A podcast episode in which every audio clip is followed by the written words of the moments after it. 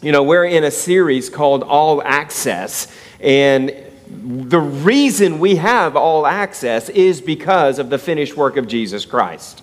That is the reason. That is the only reason because Jesus gave us authority. He gave us power. He adopted us by going to the cross into the family of God. Week one, Pastor Taylor launched the series talking about how God is faithful. Week two, we, we set a little bit more of a, a, a, groundwork and talked about how we're all sons and daughters of God. That's not cliche, like we need to live in that reality. Amen, everyone. Week three, we talked about faith versus unbelief. God is a faith God, and we are faith people. Week or last Wednesday was part four, and we talked about inquiring of the Lord. The answer to a thousand and one questions is be led. And we talked about that on last Wednesday. And again, I told everybody if you haven't heard that message, you need to go back and listen to it. And then, of course, last weekend we talked about how healing belongs to you. You know, I have one single job according to Scripture, and it's found in Ephesians chapter 4. The Bible says this So Christ himself gave apostles and prophets, the evangelists, the pastors, and teachers to do one thing to equip his people for works of service. You know, is it is my job to do weddings and funerals? I mean, we do weddings and funerals, but that's not my job, right? I have I have one singular job, okay? It, it's not to do necessarily weddings and funerals, even though we've done that. It's not necessarily to do counseling, though we've done that. It's not to help people in their marriages, though we believe in marriages. Everybody should come to marriage night if you're married. Like, that is not my job. My job is, according to Scripture, to equip his people for works of service so that the body of Christ may be built up. That's my job as your pastor. I'm to equip you for works of service so that the body of Christ may be built up until we all reach the unity in the faith and in the knowledge of the Son of God and become, the word here is mature. To become mature attending to or attaining to the whole measure of the fullness of Christ. And a lot of people are like, well, but I want a pastor to do all of those other things. That's not my assignment. We have people in our church that that is their assignment, and they do it really, really, really well. My assignment is to reach, connect, and equip you to live what you believe. And I need to stay in my lane because you wouldn't want a orthopedic surgeon doing brain surgery, would you? You would not want that. They're both doctors, they're both specialists, they're both really good at what they do, but one should probably focus on bones, joints, and ligaments, and the other one should probably focus on the brain. You know what I mean? And so that's just it. They're all important, but I need to stay in my lane, and my lane is to equip you. And that's what this series has been about. It's about equipping you, equipping you to live what you believe.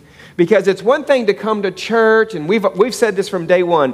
My goal is not just to create a church where people can come in, punch in a clock, okay, I'm here, get a little coffee, get a little Jesus, punch out, and go back to the world. We want to live what we believe. We want to live. This word changes us. This ministry has changed us. Jesus Christ has changed us. Amen, everyone? And every single time we sit in this place, we're here to take another step towards maturity.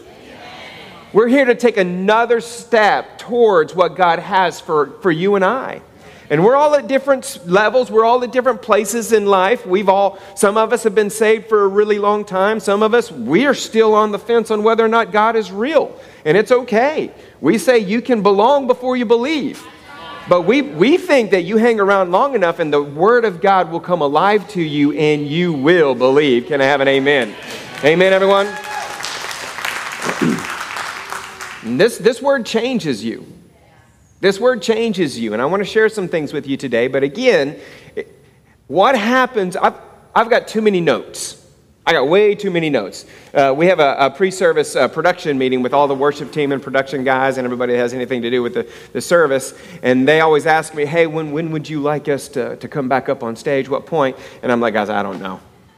Today I'm like, I don't know. I got, I got too many notes. I got too many notes. And so I said, if I'm still going by like 940, you should probably come up, right? You should, not 940, 1040. 1040, you should probably come up and get me off the stage because there's another service coming. But I got too many notes. But the reason why is because the Word of God is so good. The Word of God is so good. So, this is what I want you guys to do. I want you to pray with me for the right direction. Because already, just, just during the huddle today, my message is already starting to take a little different direction.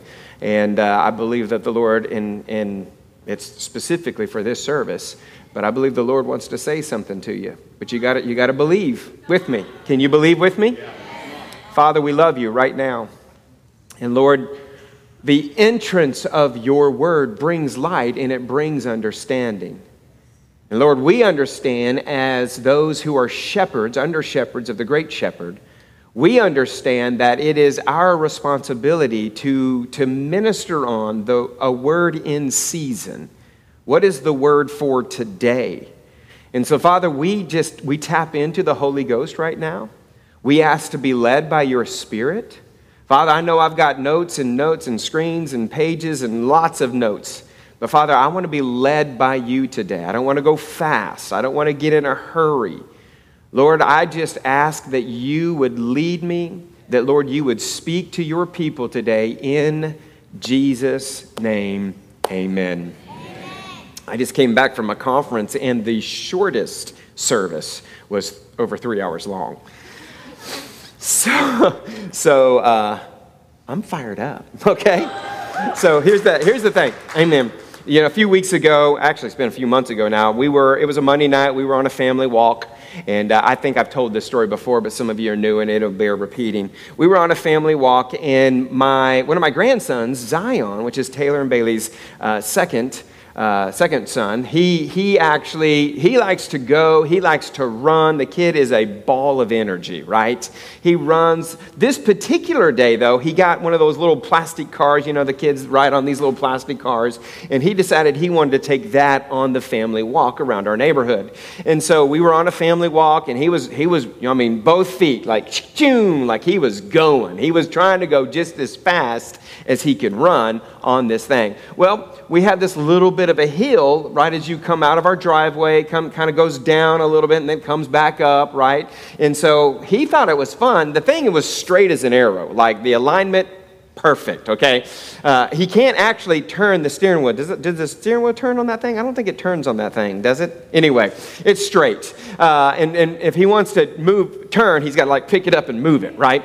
And so it is straight. And so he would get to this place where he would, he would get on a hill and he would realize that he didn't have to, you know, he didn't have to dig any. And so he'd just lift his legs up and shh, he'd go down the hill. Thought it was fun, thought it was great. Well, in our neighborhood, you can go left and just kind of keep going around my neighborhood, or you can go right and kind of enter into a, a different neighborhood. And this particular night, we went right. And uh, as we were going, well, when you go right, there's a big hill.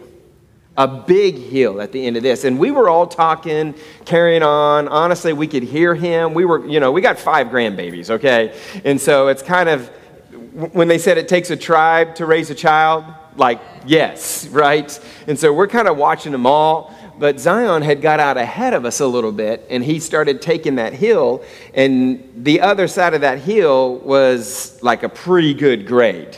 Like, it's, we only take this when we're feeling energetic. You know what I mean?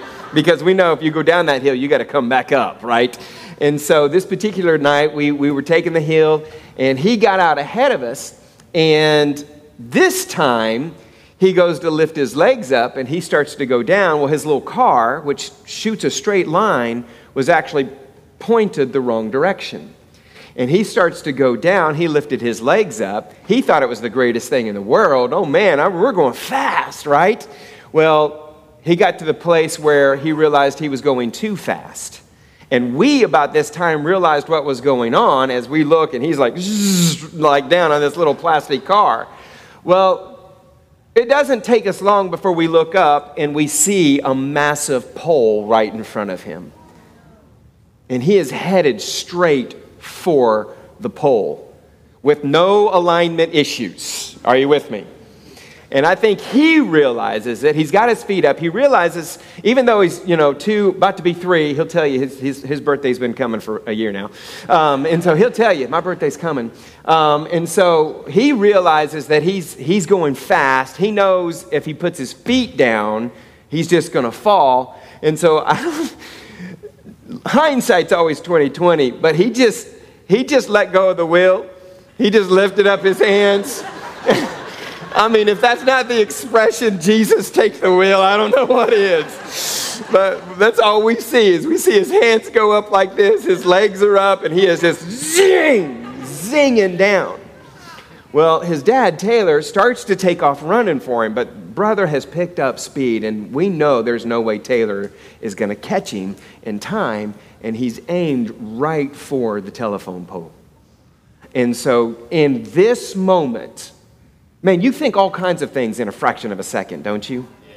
Like, in a fraction of a second, you're imagining yourself in the emergency room. You're imagining, like, oh no, what are we going to do? Like, if you're not careful, your mind, even in the fraction of a second, can take you down some dark places. But fortunately, out of all of us, one of us screamed the name of Jesus. And it was Tyra. She says, Jesus!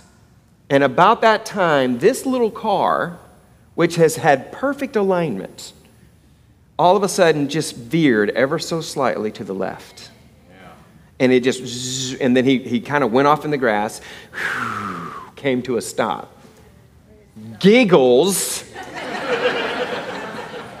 picks the thing up, goes right back to the road, right?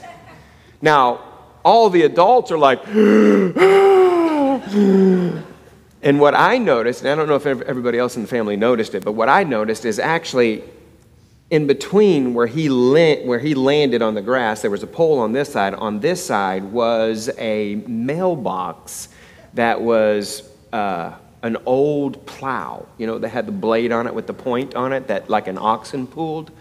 There's an old plow over there, and the point was right facing Zion. And if he had gone too far this way, it would have went from the pole to the point of a plow. But it's just ever so gracefully, he just veered to the left and just pew, right in between them. God is a good God. Amen, everyone. I can, I can imagine, amen. I can imagine an angel who was, he wasn't faster than an angel. I can imagine an angel just went, like that, right? And he just slid right to a stop. I'm telling you, friends, God is real. His protection is real. And it was December 2019 that Miss Tyra woke up in the middle of the night, just had an urgency to read her Bible. And I tell a lot of her stories because she's got some good ones. And um, thank God for a praying wife. Amen, everyone? And uh, it, was, it was December 2019. She woke up in the middle of the night and she just had an, an, unction, if you will. Didn't hear an audible voice, but just down on the deep inside of her, she says, You should read your Bible. She does it a lot. I'll, I'll wake up sometimes and there's a little glow coming from her side of the bed, and she's over there reading the Word. And she's like, If I'm awake, I might as well spend time with Jesus, right? And so this particular day, she, she opened up her Bible app, which opened up to the book of Psalm, chapter 91. And in the NET version, which she wasn't necessarily, doesn't frequent that version. I mean, it's, it, she does read it. But this particular day, it just came up. It was on that translation, and it was on Psalm 91. And in the NET version, the first three words of Psalm 91 1 are as for you. As for you. And I think a lot of people, we look around and we see a lot of destruction in the earth today. And we know that there's a lot of people who, pers- who profess Jesus Christ as their Lord. And we also realize that there's a lot of bad things that happen to really, really good people. And I think if we're not careful, we will find ourselves in a place of doubt we'll find ourselves in a place of, well, if it didn't happen for them, why would we think it could happen for us? And we got to be careful about that. Because if you remember on week three of this series, we were talking about faith versus unbelief. And out of two million people, only two of them were trusting God. They were all God's people. It's the same people in Israel now, it's just generations later. But during uh, the, we were reading from the book of Exodus, and it was talking about how the children of Israel were given to the promised land. They got to the promised land and they encountered giants there. God told them to go into the land and take the land. But when they went into the land, they saw the giants. They saw it like, yes, it's a land flowing with milk and honey, but there are giants there.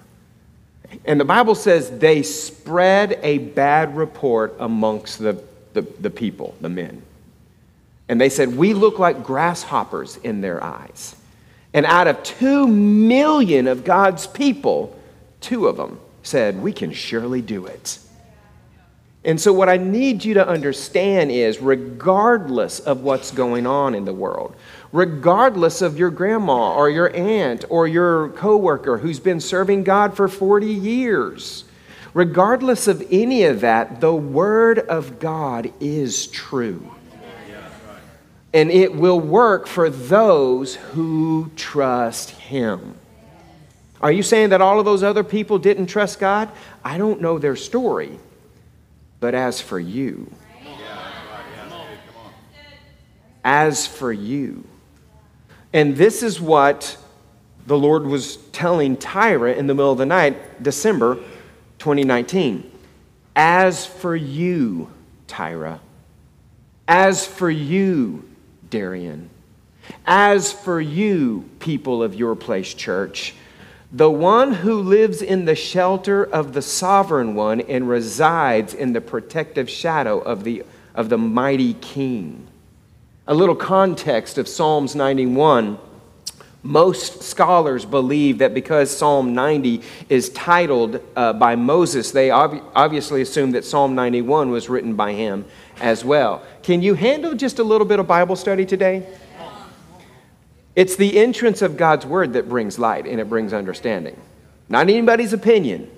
So you you read the word of God on your own and you allow the Holy Spirit to minister to you. Psalm 91:1 Whoever the NIV says whoever NET says as for you whoever dwells in the shelter of the most high will rest in the shadow of the Almighty. Rest. Everybody just take a, a deep breath. Rest. Right? Now, I told you last week that the things of God are not automatic. We have to appropriate them in our lives. Who gets to rest in the shadow of the Almighty? Those who dwell. Those who dwell in the shelter of the Most High. Not everybody's resting, not everybody's calm. And again, we want to make excuses, and sometimes the devil wants you to feel guilty for being at peace. The devil wants you to feel guilty for being blessed. The devil wants you to feel like, you know, who do you think you are when there's all this suffering going on in the world? But the Bible says, whoever dwells in the shelter of the Most High will rest in the shadow of the Almighty. Amen? Verse 2 I will say of the Lord, He is my refuge and my fortress, my God in whom I trust. I don't know what's going on with the rest of you, but He is my fortress. He is my refuge. He is my God, and it's Him that I trust. Surely He will save you from the fowler's snare. A fowl, it's like a, a bird, a snare is a trap. a fowler's snare. They used to, you see videos on this all the time where the guy's got the little loop and he puts the little, you know, the food in there. And when the bird comes and sits on the branch, it pulls this thing and it, it catches him. It's a trap, is what it is. And the Bible is saying, listen, he will save you from traps that have been set for you.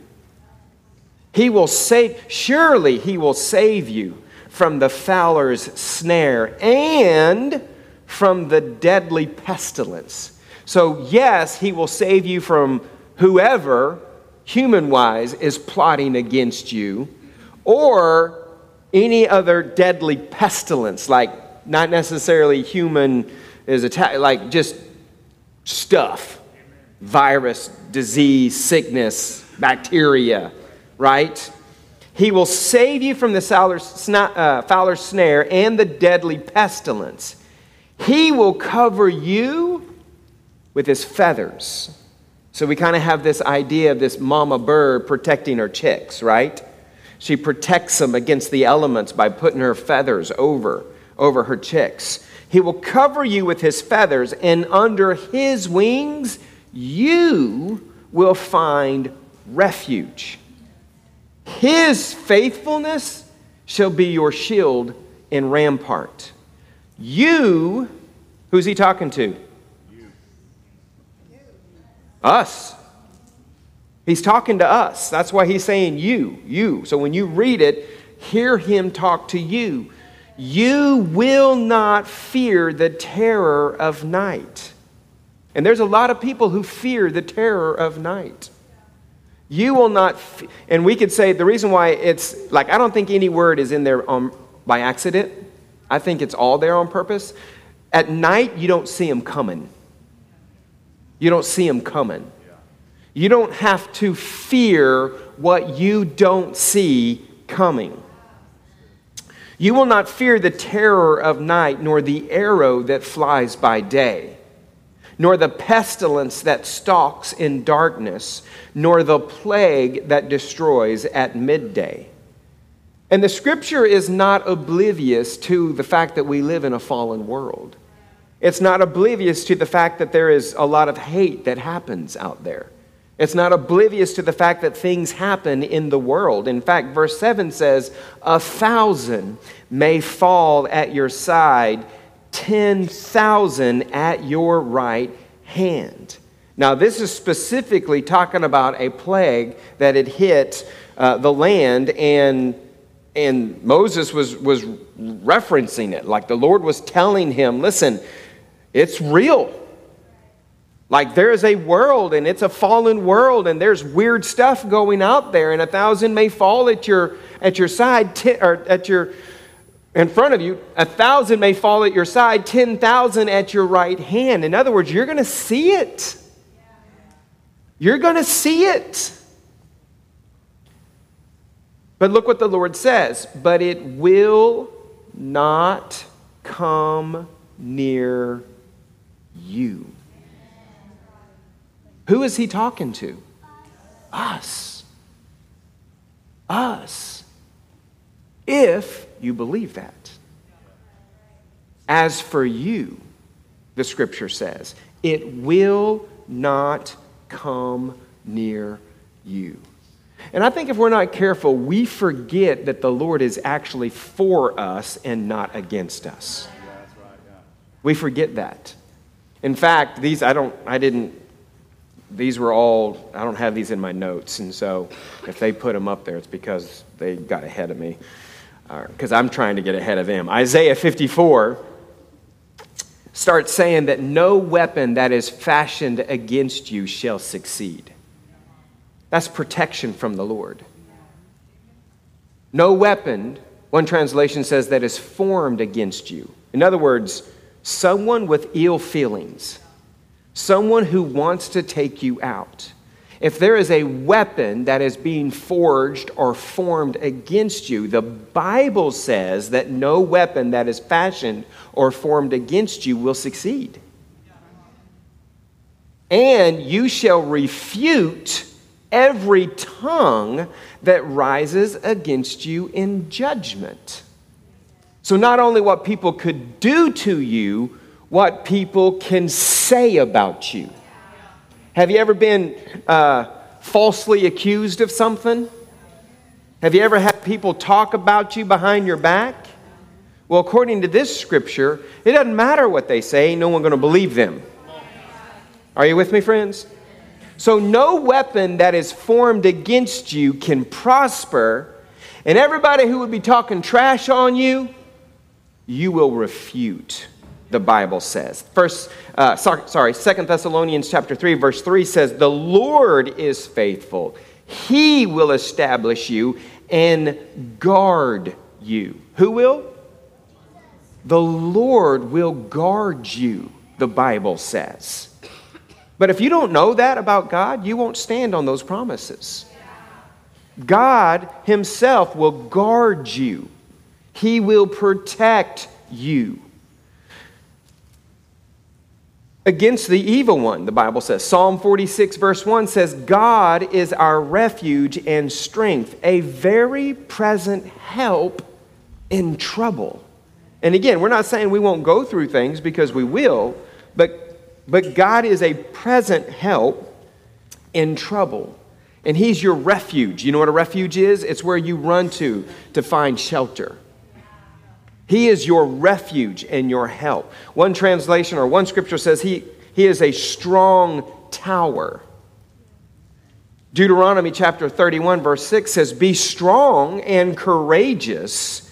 Do not fear or be in dread of them, for the Lord your God, who goes with you, he will not leave you or forsake you.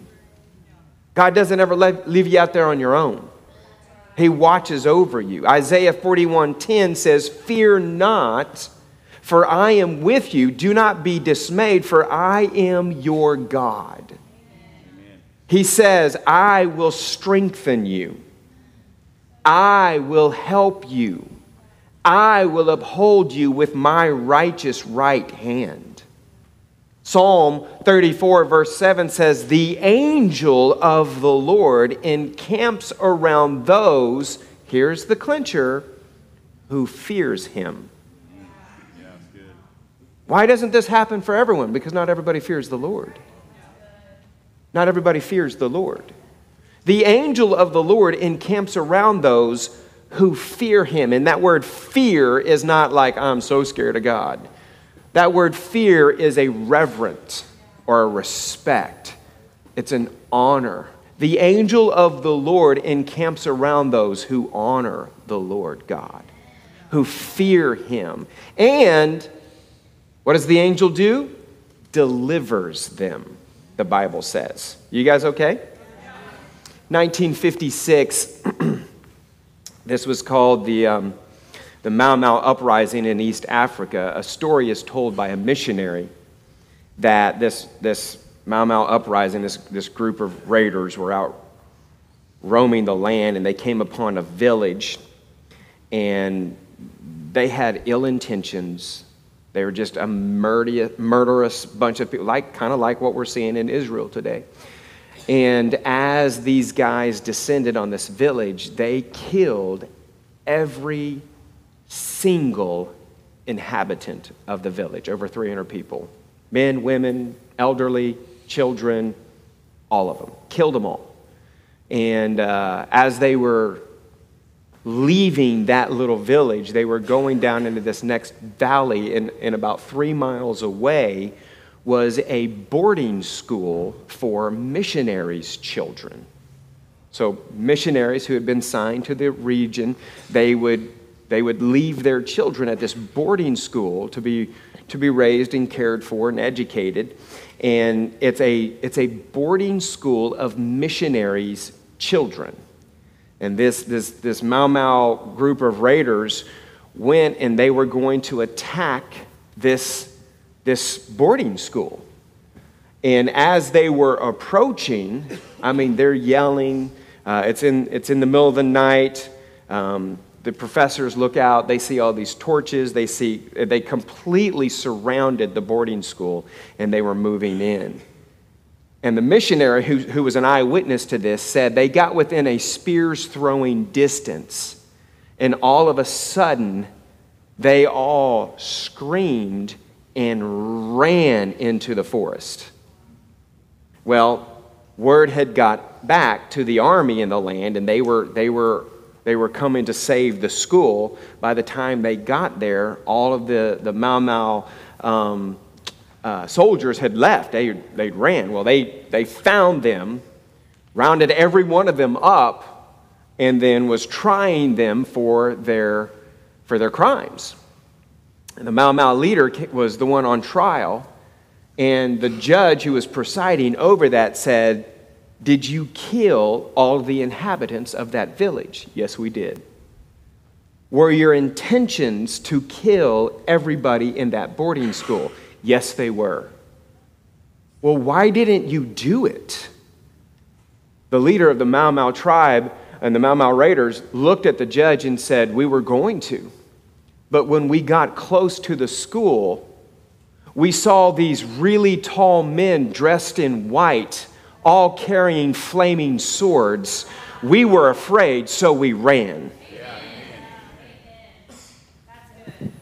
The angel of the Lord encamps around those who fear him and delivers them. Amen, everyone. Come on, you can celebrate that. Amen. So, in the middle of the night, Tyra's reading this scripture, right? And it comes across verse 8, and it says, You will only observe with your eyes and see the punishment of the wicked. Verse 9 says this If you say, now, anytime there's an if, it's always followed by a then. We call them if then statements. If you say, The Lord is my refuge, and you make the Most High your dwelling, no harm will overtake you, no disaster will come near your tent. The primary way we stand on the Word of God is by believing what it says and letting it out your mouths. Are you with me, friends? The primary, when we say, What are you believing God for? Or what are you standing on? We're, the primary way we stand on the Word is we believe the Word of God in our hearts and we let it out our mouths. Think about it. Think about it. How does a boss uh, get things done? He says, This is what we need to do. How does a king get things done? He, he decrees things, right? It's the same principle. If you say, the Lord is my refuge, and make the Most High your dwelling. No harm will overtake you, no disaster will come near your tent. So when life gets hard or something comes against you, this is when you say, The Lord is my refuge, and I make the Most High my dwelling. Therefore, no harm will overtake me, no disaster will come near my house, my family, my place of business in Jesus' name. Amen. That's what you do. If you say it, if you stand on it, if you believe it, you got to say it. Well, how does it all work? Verse 11 says, Well, he will command his angels concerning you to guard you in all your ways. Here we go again with the angels. But he will command his angels concerning you to guard you. To guard you. I, I, teach, I taught a message in, when I was in youth ministry. Where are you taking your angels? Where are you, where are you taking your angels? What, what are your angels watching on that cell phone? Because they're right there. Where are you taking your angels? And don't try to outrun your angels. For he will command his angels concerning you to guard you in all your ways. They will lift you up in their hands so that you will not strike your foot against a stone or hit a pole going down a hill. You will tread on the lion and the cobra, and, and you will trample the great lion and the serpent, because he loves me, says the Lord. Why? Because you love him. The Lord says, Why is he doing this? Because he or she, they love me, says the Lord. I will rescue him, I will protect him, for he acknowledges my name. Verse 15 says, He will call on me, and I will answer him. I will be with him in trouble. I will deliver him and honor him. And then verse 16, with long life I will satisfy him and show him my salvation. The Lord wants to, is very interested in, and looks after your well being. He will protect you. And that should bring you some peace. That should bring you some comfort. If you had any idea how many times the Lord has averted you from near disaster, you would be surprised. In fact, I'm convinced we're all going to get to heaven. And, and Jesus is going to be like, okay, roll the film. You got to watch this. You got you roll the film. Play it back. Play it back. See that? You didn't even know. you didn't even know. But we were right there. Are you with me, friends? This is a big deal. Now, this is Old Testament. Let me give you some New Testament. Are you with me? Say, I'm with you. When Jesus came to the earth and died, he paid the ultimate price for us. He didn't just ensure, ensure our salvation and eternity, he gave us some things. And the Bible says in Matthew chapter 10, verse 1, Jesus called his 12 disciples to him and gave them authority. One translation says power, but the accurate translation says authority to drive out impure spirits and to heal every disease and sickness. Does that make sense? We have power and authority. Now, you got to have both. You, you can have a tank and have all the power in the world, but you don't have the authority to just go blowing that thing off everywhere you want to, whenever you want to, right? You've got to have power and authority. You need both. We have to have authority to use the power, and we do because Jesus gave it to us in Matthew chapter 10, verse 1. He gave them authority to drive out impure spirits and to heal every disease and sickness. Everybody say every disease. Every disease. Say every sickness regardless if it's contagious, hereditary, or self inflicted. It's all covered under that. Amen, everyone? There is no sickness, disease, demon, or devil that has power over you because of the finished work of Jesus Christ. None. Cancer, diabetes, heart disease, it, those all make people go, ooh. But when you have power and authority over them, you realize who you are in Christ. And when we allow other people's experience to rattle us, we make the Word of God of none effect in our lives. Amen, everyone? Why did God give us authority? So we could allow disease to rule over us? So we can walk in fear? So we can be taken out in an accident? No. It's so we can do what he did. The Bible goes on to say that the works that I've been doing, they will do even greater works than these. Now, here's what you need to understand the enemy is all about A, watering down the Word of God. Because if he can't get you to quit coming to church, the next thing he's going to try to do is to make you be distracted or make you not believe the word means what it says it means.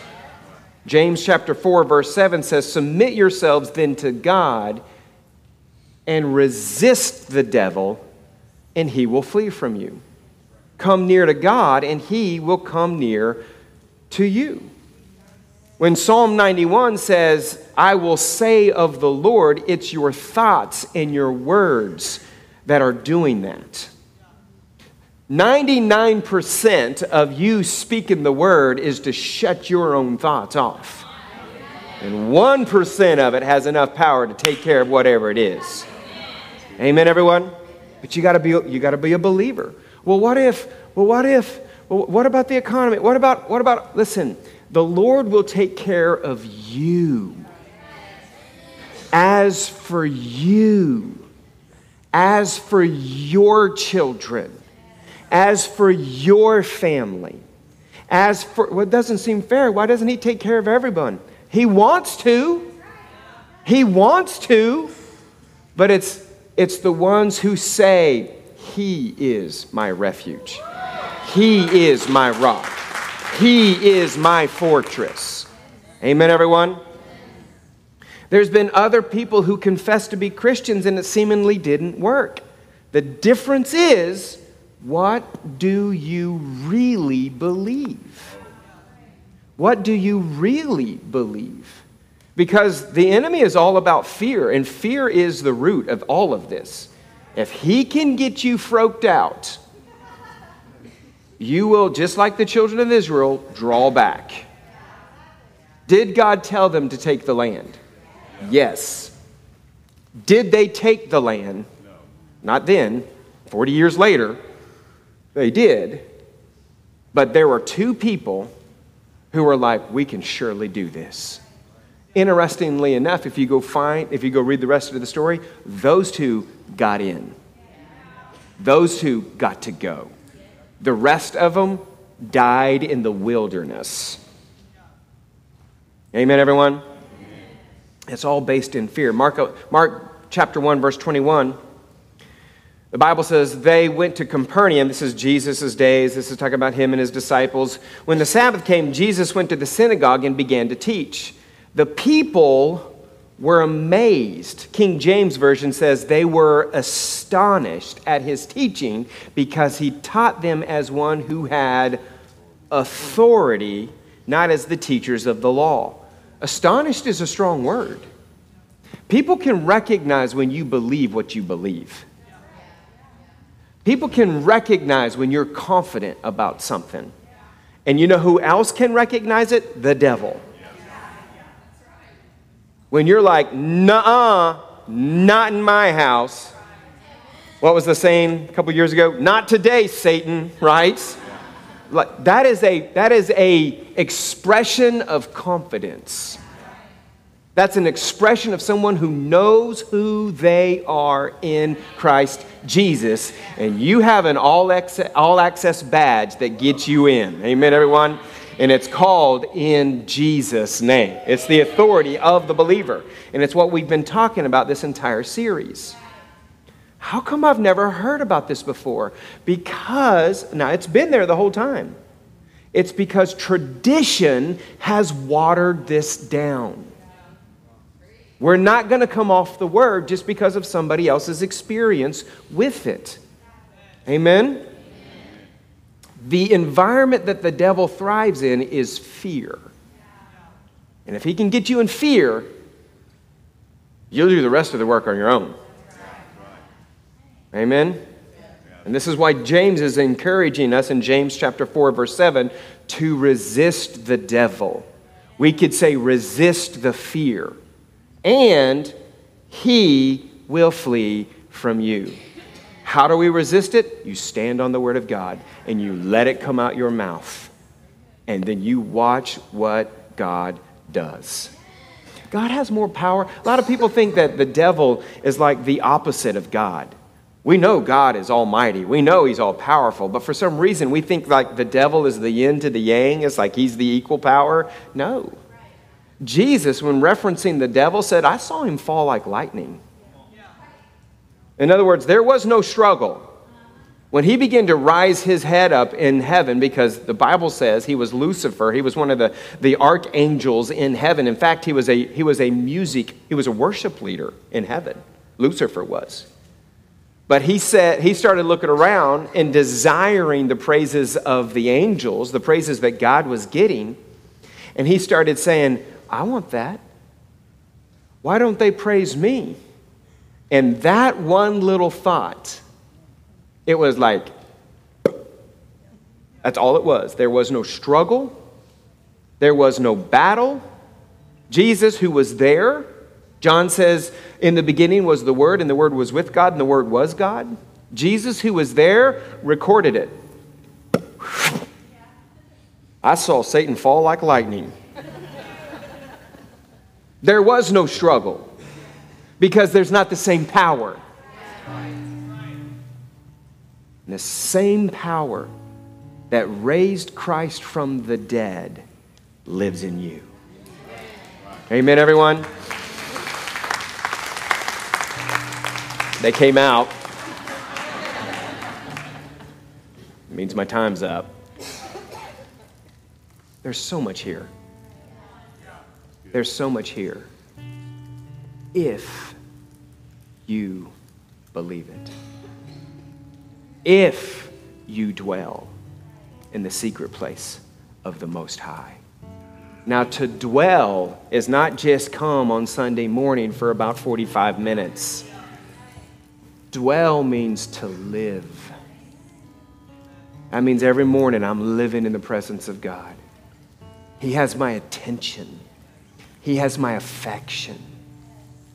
Everything I do, I filter through Him. My life revolves around Him. What would happen if I didn't dwell under the shadow of the Almighty? If you dwell, then this stuff works. If you don't, then it won't.